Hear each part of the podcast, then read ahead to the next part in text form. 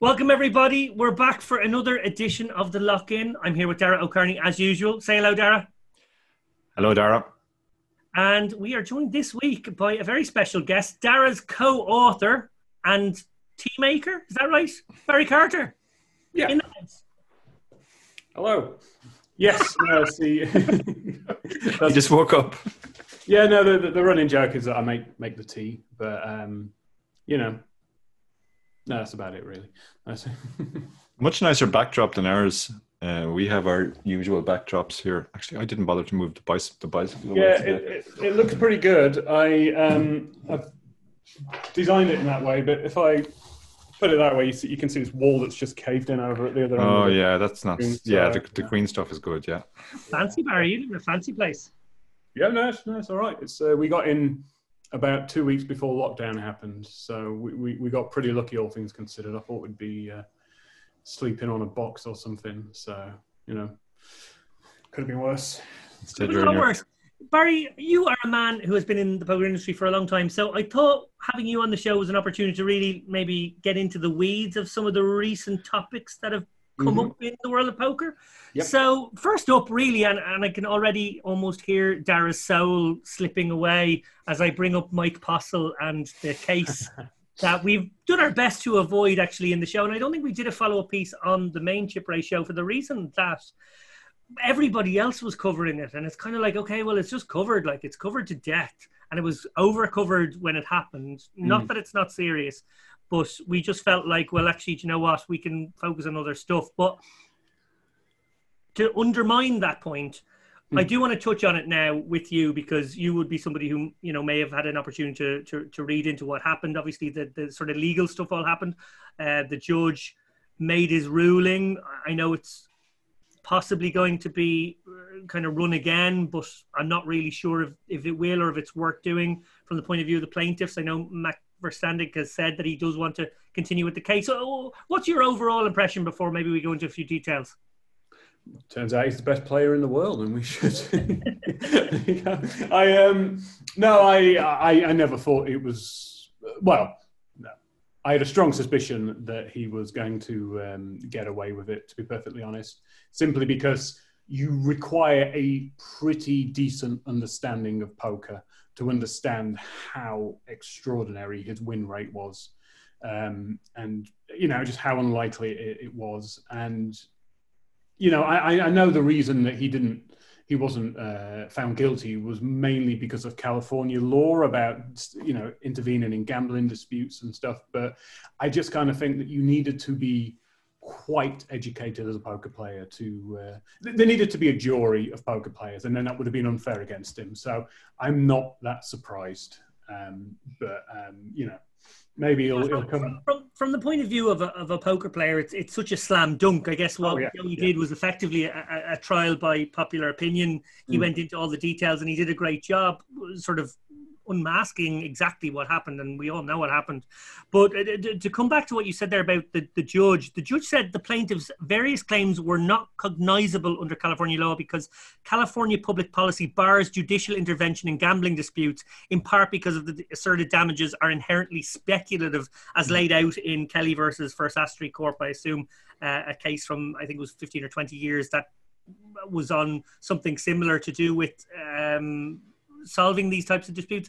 Dara, to bring you in here, I remember us having a conversation quite early on in the chip race. I think it was a topical segment in maybe season one, where we talked about a sort of gentleman's agreement, that poker has always been sort of viewed as this kind of gentleman's shake hands type of thing, as has most gambling or almost all gambling, even in the eyes of the law. Do you have any particular perspective on, well, maybe A, why that's a good thing, perhaps, or, and then also like why it mightn't be a good thing? To be honest, I don't think it is a good thing. I mean, from what I understand, most of the gambling regulations, at least in our countries, by which I mean UK and Ireland, go back to some act in maybe the 18th century called the Gentleman's Wagering Act, where one gentleman agrees to wager against another gentleman and they sort it out among themselves and the courts don't get involved. And if they can't come to an agreement, the court won't actually set itself up as the arbiter. Now, that sometimes comes up when bookies refuse to pay out, for example, and the book calling bookies gentlemen is a bit of a stretch, but they are gentleman number one in this case, not agreeing with gentleman number two, the punter who came in, which allows them to get away with a lot of stuff. So I think probably gambling in general needs a serious update, legislation, but you can't really blame the judges. I mean, they can just go by what the laws that are on the statute books. The judge in this case, I think, got some unfair criticism. People were saying it was bad judging, but from what I understand, I mean, he's constrained by Californian law, and the law in question didn't really allow him to come to any other judgment, which is unfortunate for us, but it does show that legislation is needed. Legislation and regulation are generally not welcomed by poker players, but there are benefits to them too. Most of the EU regulation, for example, and it's become quite fashionable to sort of rail against, oh, those bureaucrats in Brussels, what do they know? But most EU regulation around the area of gambling is actually designed from a consumer protection point of view, which should be the perspective.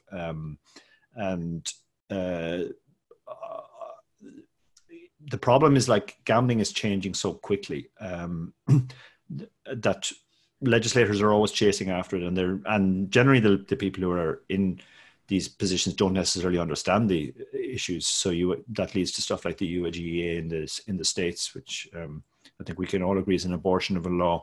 But it's always going to be very, very difficult, because gambling lobbies will lobby for regulations that favour them, and with the best will in the world, even if legislators want to come at it from the perspective of protecting players and protecting the consumers, who are the players in this case, they'll struggle to sort of come to terms with what legislation is needed. Yeah, I'm going to quote from I think it was Poker News did a piece on it. It was Chad Holloway, actually, who I think I have a bit of his reporting here. Judge Shub, who is the judge in the case, dismissed all of the claims against the venue and the house tournament director as well. They headed up, also the people who headed up the live streaming operation. Allegations of fraud, according to Judge Shub, lack specificity. They do not allege the cost of the rake during each game, let alone what they contributed individually. Instead, they offer nothing more than a general allegation that the rake amounted to tens of thousands of dollars during the time of Mr. Postle's scheme. Well, I suppose in that front, that means, like, that, you know, no, the guys who did the live stream, one would assume maybe someone in the mix there was tag teaming with Postle against everybody else. So they're off the hook. The casino who brought in the live stream team and created the environment where everyone could get fleeced, they're off the hook. Barry, on this one, it just seems like this is mucky. Now, I know casinos have a magnificent ability to kind of get themselves out of trouble in these spots, but this just seems rubbish, doesn't it? Yeah, I mean, maybe the only sort of silver lining we can take from the whole thing is that the poker community historically has been quite bad at self-policing. And this is an example where, you know, we actually have come together and self-policed, and, you know, Postle is now like a persona non grata, the Stones gambling hall. People are not going to go there by any similar sort of amount. You know, live streams are going to be more scrutinized. So yeah, I think this is the one that gets away, but maybe we can take some sort of resolve from the fact that we actually, you know, people will think twice before someone tries something similar in the future. Yeah, it's absolutely disgusting that he has effectively gotten away with a couple of $100,000 or whatever the sort of final tally of the money was. That is gross. But it was interesting. I watched The Rake with Marley and Jamie a few days ago. Veronica Brill was on their show. Andrew Polak on Twitter. She obviously blew the whistle initially. You know, phenomenal bravery, actually, it's got to be said from her, you know, in an environment that was not going to be necessarily favourable to what she said or supportive of her viewpoint. She stuck her neck on the line. She put her head above the parapet in a profound way. Joey obviously, you know, took the baton off her and carried out this investigation. They both deserve an awful lot of credit for that. But it was interesting to see how sort of at peace with it all she was. Her attitude was, well, I wanted to ring the alarm bell, which I did. I wanted to make sure no one would play in a game with Postle again, which is probably true now. And I wanted to just sort of make sure everybody knew what the truth was that had happened, and protect future consumers as well. And I suppose she got all of those things through the trial by TV almost that we had with what Joey did. yeah, she nailed it. The only thing she didn't do was get everyone's money back. But, you know, she's a mini celebrity in poker now. She's very well liked. She's pretty fun to follow on Twitter, irrespective of the Postle stuff. So again, small silver lining has made a little star out of her as well. So yeah, and I was joking the other day when they announced the GG World Series thing, because GG Poker is a relatively new site. They have to make those games real name tables, because otherwise every screen name is going to be, you know, I Postle your mom Postle 2020, because he's kind of become this in joke in poker now. Like there's a potentially even a backlash, sort of, where, you know, if he rocked up to the next World Series of Poker, I think some people would want selfies with him. Mm. he's almost. I think we've already seen that with Will Kasouf. I mean, he still has celebrity status. And, you know, people still play with him. He's still pretty much free to do all that stuff. We had to play with him in London recently. Yeah, I mean, there are other players who were caught doing even worse stuff, and we just tend to forget after a while. I mean, I'm not going to say the name, but please don't say the name, Dara. Our legal bills will. Yeah, I said I was sent a file by our fellow ambassador, or a hand by our fellow ambassador, to analyze, and it turned out that the villain in the hand was somebody who'd been embroiled in a major scandal like 5 years ago, and I barely remembered it, and Ian didn't remember it, and I had to Google it to make sure that it was that I wasn't misremembering it. So, you know, we have pretty short memories. Chris Ferguson got rehabilitated. Howard Lederer even showed up at some selected events. You know, I wouldn't be surprised to see Postle slip back in after the requisite period, whatever it is in this case. Yeah. Although he is claiming that he's done nothing wrong, which is going to be interesting if he does go for a follow-up, whether it's on Joey's show or whatever he might decide to do. That's a hard case for him to make to the rest of the poker public. But, you know, it's not going to be the softball nonsense that Mike Matusow and his rubbish show gave him. It's going to be a real interrogation from Joey, one would expect. Or indeed any, you know, half-decent podcaster out there. There's plenty of us.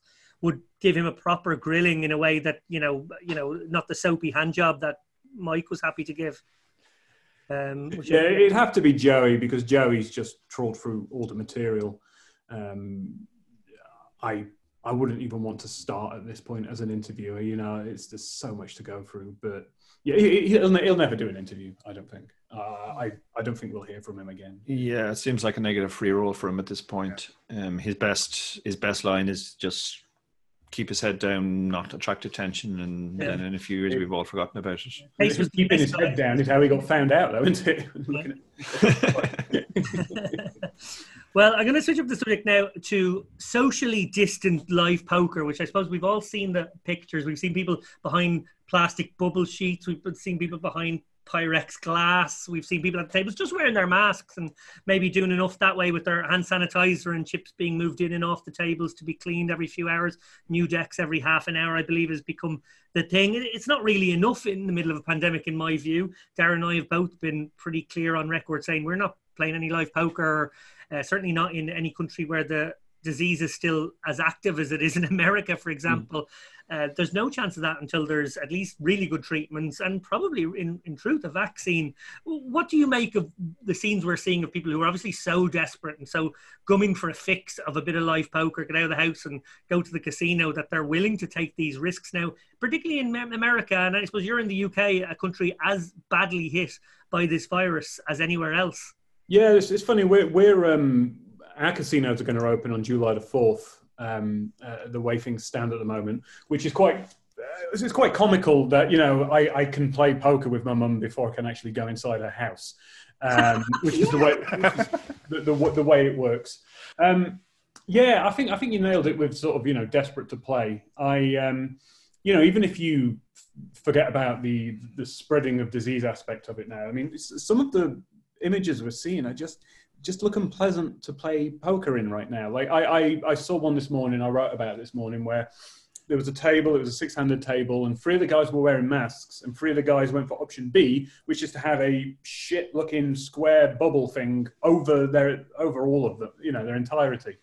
And it just looks ridiculous. It doesn't look comfortable. You know, when I'm playing live poker, I want to relax and have a laugh with people and stuff like that. And, you know, I kind of think, can you not just wait a tiny bit longer to get your fix? It's not that.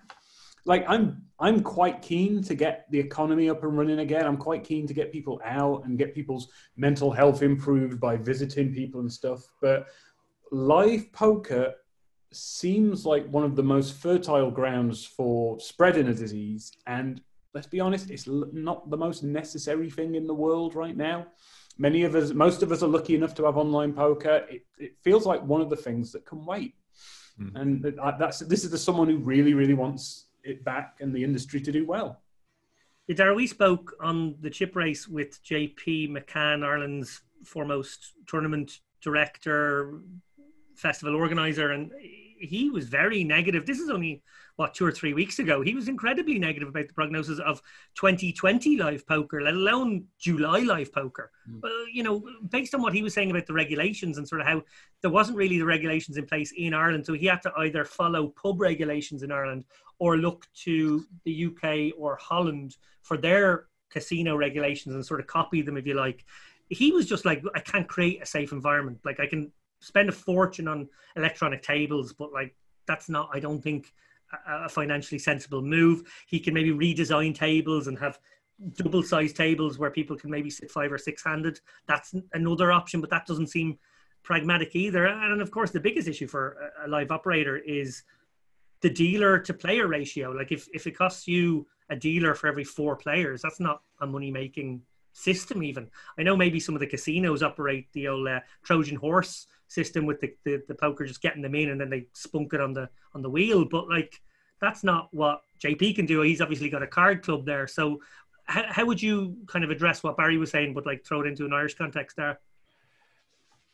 Yeah, I mean, JP was coming at from a very, very responsible point of view. And I think the biggest issue is just the lack of regulation in a lot of these cases. So it's kind of up to everybody. And obviously in the States, the casinos understandably want to open as quickly as they can, and they will as soon as they're allowed, even if that's not the most sensible thing. So it's really, the government has to be very clear on these things. But then the government is subject to other pressures, you know, in terms of like finance contributions to their campaigns, etc. So their sort of incentive is also to play along with those guys as much as they can. I mean, ultimately the pandemic will pass, because as all pandemics do, and only then will we sort of reach the stage where we can go back to what it was before. It seems kind of ridiculous. To me, it's almost like, you know, your house is on fire. Now, you were watching a really good TV program when your house was on fire, but you had to leave. Now the fire brigade have arrived, and you know the fire is kind of getting under control, but like, surely you want to wait until the fire's completely out before you go back in and finish watching your program. It's not really, as Barry said, like, live poker is not really that big priority, really, is it? Like, it's going to come back. It's just and it'll come back like it was before, once the pandemic passes, once we have a vaccine and or treatment or whatever the method is. I don't understand this rush to sort of get back under very suboptimal conditions and play this weird form of poker, short-handed, with boxes, with a perspex box around your head or whatever the case may be. Surely we can just wait this one out. Did you see the one of the very first sort of videos that came out of Vegas, and it included all these dancing girls on the tables, but with the welders masks on and stuff like that. It was so dystopian. Like, it was so fucking dystopian. Barry, don't judge, man. That could be your thing. No. Anyway, so welders convention. This story ends with me getting a fetish, but no, it was really, really dystopian. And, you know, some of them were wearing the masks, and like, they didn't even bother putting them in nurses' uniforms, which would have worked, you know, it would have had the right context. But no, I mean, it's like, I know there's this kind of running joke that, you know, since Trump got elected, we're kind of in Biff's alternate future from Back to the Future. But that is like some shit we see on dystopian films, like women in masks dancing on drive-through strip joints. Yeah, yeah. But it gives us something to write about. It's pretty funny. So. Well, something I wanted to tackle with you, Barry, is how poker players how poker bloggers and reporters all integral members of the poker community, of course, they're all constantly writing about big wins and big winners, even though the truth is they have a consistent income, which means they're probably doing on par better than the poker community in its entirety. But they nonetheless have to, you know, sit adjacent to big results taking place and, you know, huge money being thrown about. I'm just interested now, do you ever get a bit jealous that context? No, we all, everyone in the poker media does. I mean, I thankfully at Poker Strategy, we don't really write too much about people who've won tournaments because we found our audience never clicked on it. They look at Poker News and, or something like that instead. And I'm really glad about that because there's something, you know, if you've had a bad weekend and then the first thing you have to do on a Monday morning is write about how a 20-year-old has just won £1 million and then interview them on the Wednesday. And the first question is like, so what was it like when you won £1 million? It is pretty annoying. And the, I know jealousy is a massive thing with the poker media, as is understandable. I mean, I know a blogger who went for a meal with a bunch of sort of high-stakes players at an event they were reporting on, and they played credit card roulette, and he lost, and he was just broke. Yeah. But my own personal experience, like this came into sort of sharp focus for me once. This is 2008, something like that. I was live reporting at the Party Poker Big Game cash game, 36-hour cash game. And Andrew Feldman, do you remember him? The high-stakes player, got in a few controversies now and then. He asked if he could borrow my laptop to check something. This is before smartphones were a big thing. And you always had to do that when you were, they always thought they could borrow your laptop. I said, sure, and I didn't think about it. He gave me my laptop back. I went to the hotel that night, got up the next morning, remembered I had like a £10 bet on Sheffield Wednesday or something like that on Betfair. So I logged into my Betfair account and I was looking at my Betfair account and it said £300,000 was in it. And what Feldman had done is he logged into his own Betfair account to check, you know, something he'd done on it and left it logged in. So I was in this hotel room and I didn't own a house at this point, and at the time it never looked like I was going to get on the property ladder, and I was staring at what would be an incredibly good house where I live, like, and you know, like instinctively at poker when you you know the right decision right away, like someone free bets you and you instantly know you've got to fold, but you can't just do it automatically. You have to just sit there and like acknowledge that something happened. Story. Are we about to make some news? No. I knew I was going to log out and never touch that money. And you can steal it with it when it's Betfair. You can ring a mate up and like, you know, put 2,000 to 1 odds on a Hungarian football match and get your friend. Yeah, it's you know, it would have been easy to do, but I knew I wasn't going to do anything about it. But I swear to God, I stared at that screen for 30 minutes before I logged out, just staring at it, just fucking staring. And then I only took £7,000, and I only took, and he didn't even notice because it was so much. I just stared. Yeah. Eventually, I logged out, took a deep breath, and sent Andrew Feldman a message saying, "You do know you were logged in to your Betfair account with, you know, £300,000 staring at there." And I went, "Don't worry, I've logged out. It's all there." And he just sort of went, "Oh yeah." Yeah, there was so much money around back then. The credit card roulette story, I'm getting terrible flashbacks to my second Vegas when I got involved in a similar situation. My second Vegas went really badly, and it got to the stage where, like, I'm finished playing now, and I have all of the money that I have with me in a pile on the bed, trying to work out how much I can spend on every meal so that I can get a cab to the airport. So, and I knew Nicky Parr, another Irish player, was in a similar situation. So I rang him up and said, okay, let's go somewhere to eat. But like, I've got like $12 I can give to this. So we want somewhere cheap. So he said, yeah, I know there's a cheap burger joint in the Wynn. So I met him in the Wynn and I thought, okay, we'll go and eat our cheap loser's burger now. And he said, oh, Marty rang me. He wants to come along. And I'm like, Marty who? So it's Marty Smith, who's just won the 10K PLO. So I'm thinking, okay, well, now the demographic is changing slightly. Marty's arriving, and he's had a very different Vegas from us.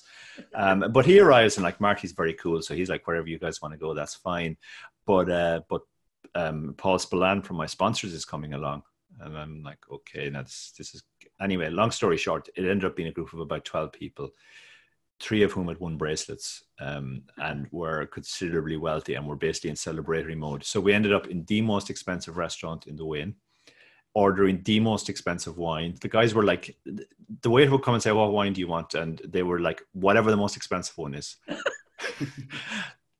So I was very careful not to drink any of the really expensive wine and to order the cheapest food on the menu, which I believe was a plate of fish.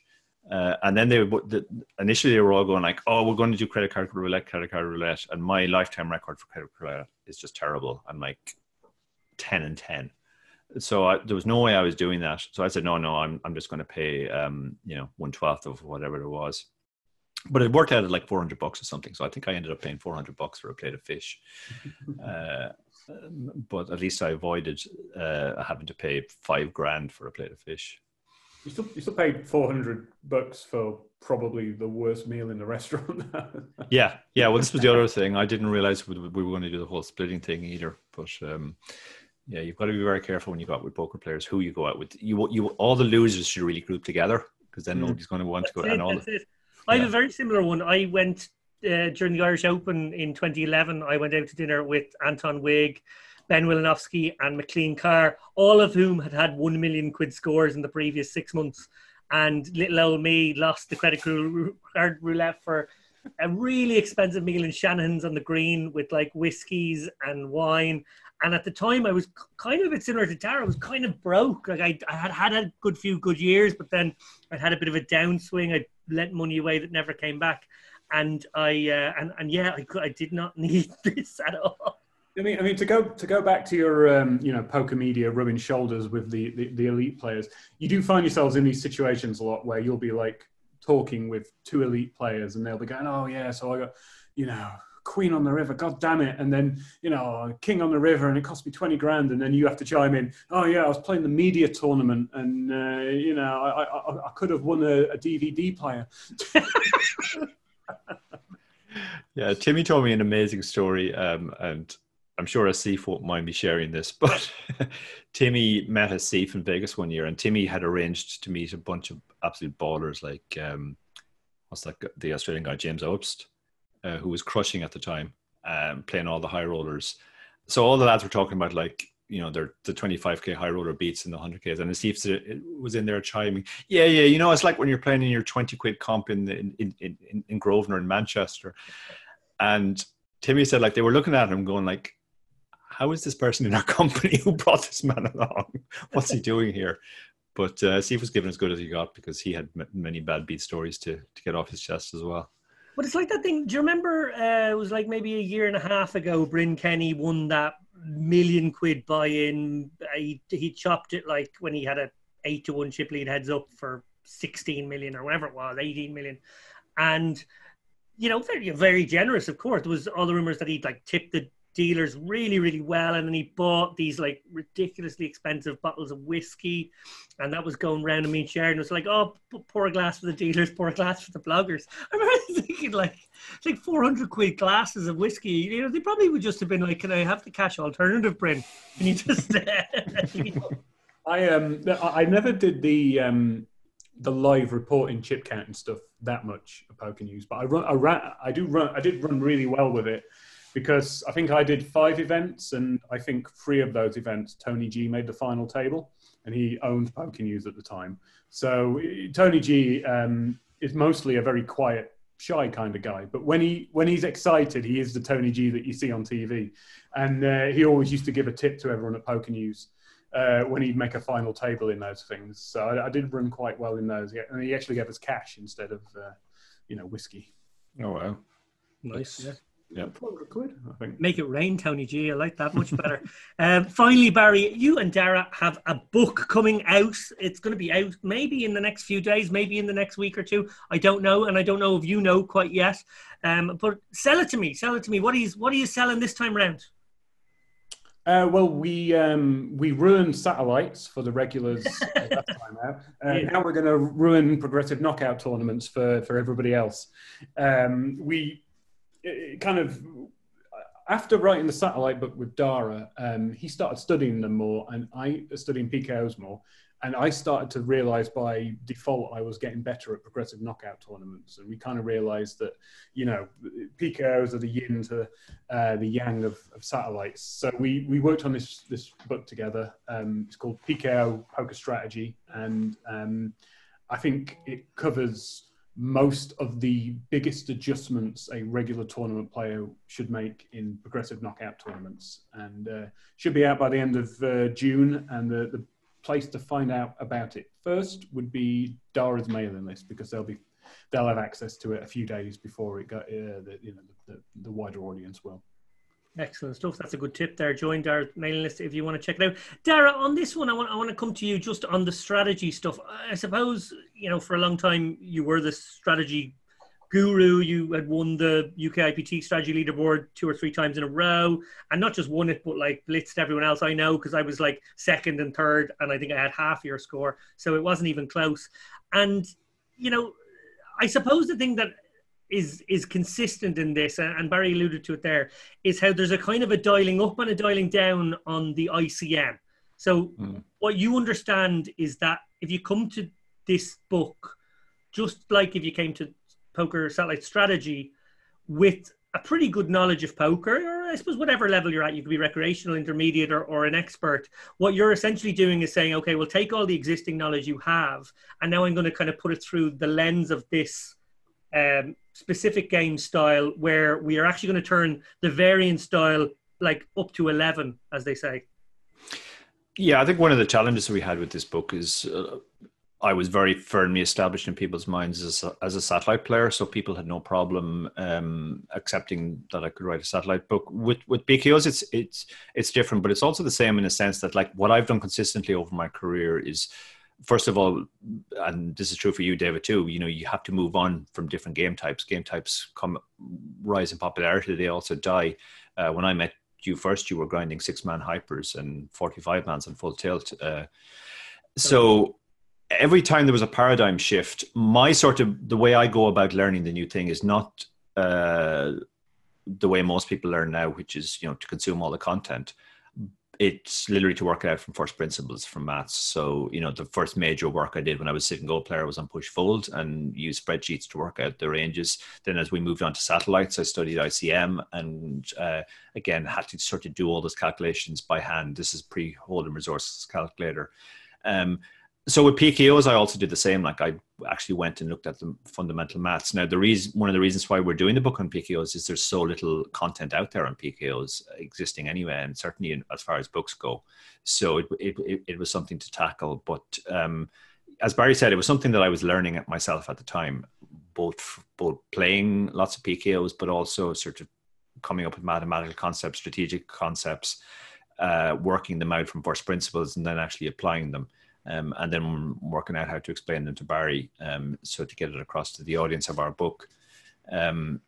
But the approach is very much sort of, this is the most important stuff about PKOs, because PKOs are such a huge area. But this is the stuff that will make by far the biggest difference to your game. If you read through the book, I think if you even read one chapter in the book, the 30 minutes approach to PKO, you'll get a lot better at PKOs. If you read the entire book, you'll also get a lot better. But PKOs, unlike satellites, they do require a lot of additional study. And that's our book is sort of like a starting point for that.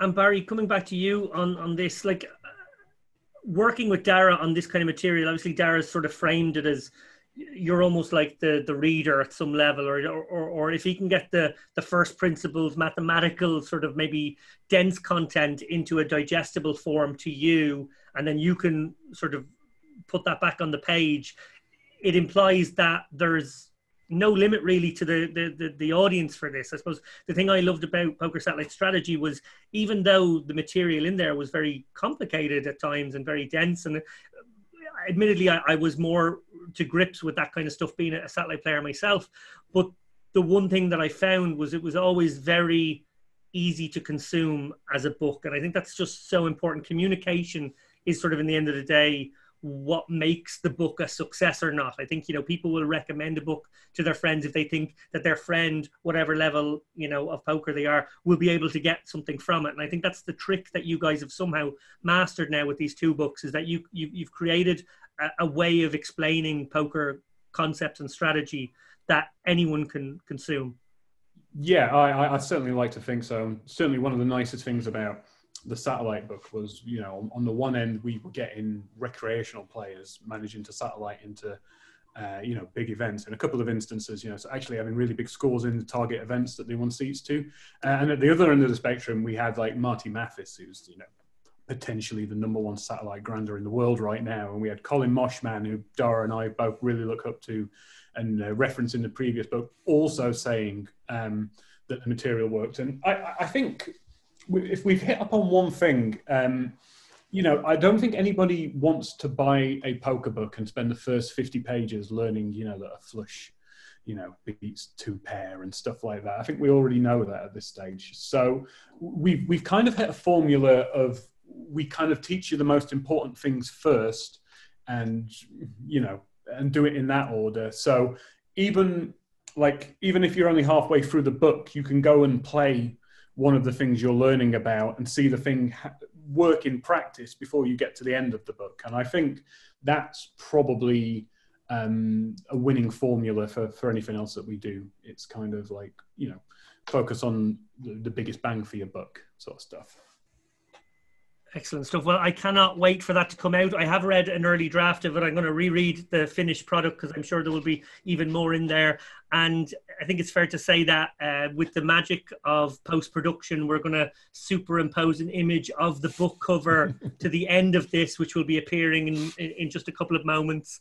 That book will be available, as Barry and Dara said, at the end of this month, hopefully. If not, it won't be too long after that. And I want to say, finally, thank you so much, Barry, for coming on, and the best of luck to both of you. I hope it's another bestseller. Thank you very much. Thank you.